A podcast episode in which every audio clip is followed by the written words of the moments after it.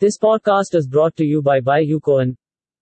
Mark Cuban responds to Elon Musk, says Bitcoin and crypto will benefit society and the environment. Dallas Mavericks owner Mark Cuban says his NBA franchise will continue to accept Bitcoin as payment despite Elon Musk's recent announcement that Tesla will not.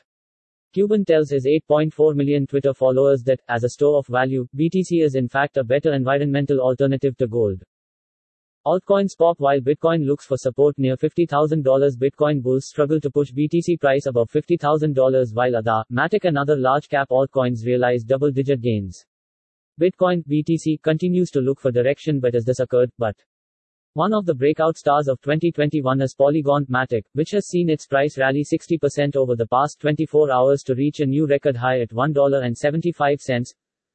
Dogecoin developers say they've been working with Elon Musk since 2019. They are working with him to make the cryptocurrency a cheaper, greener alternative to Bitcoin. Musk had tweeted on Thursday that he was working with Dogecoin's developers to improve system transaction efficiency. DOGE's rising price has ensured that there is plenty of money in the kitty, said Nicoll. Top crypto trader to sell most of his ETH for ADA widely followed cryptocurrency trader Capo has announced he is selling 75% of his Ethereum holdings for Cardano's ADA, seemingly expecting the cryptocurrency to outperform the market in the near future.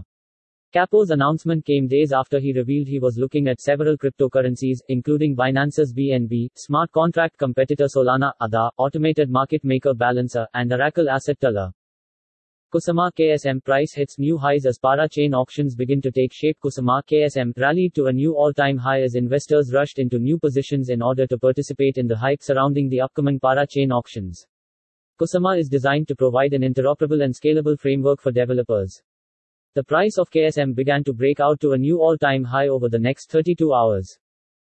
Yearn Finance surges 45% as it joins Dogpack with WOOFY. Yearn Finance is up nearly 45% in 24 hours, and it appears to be thanks to the team's new Dog token offering a bi-directional peg to YFI. Despite Dogecoin retracing from its all-time highs above 70 cents, Dog tokens continue to attract astonishing levels of popularity, with DeFi, blue chip.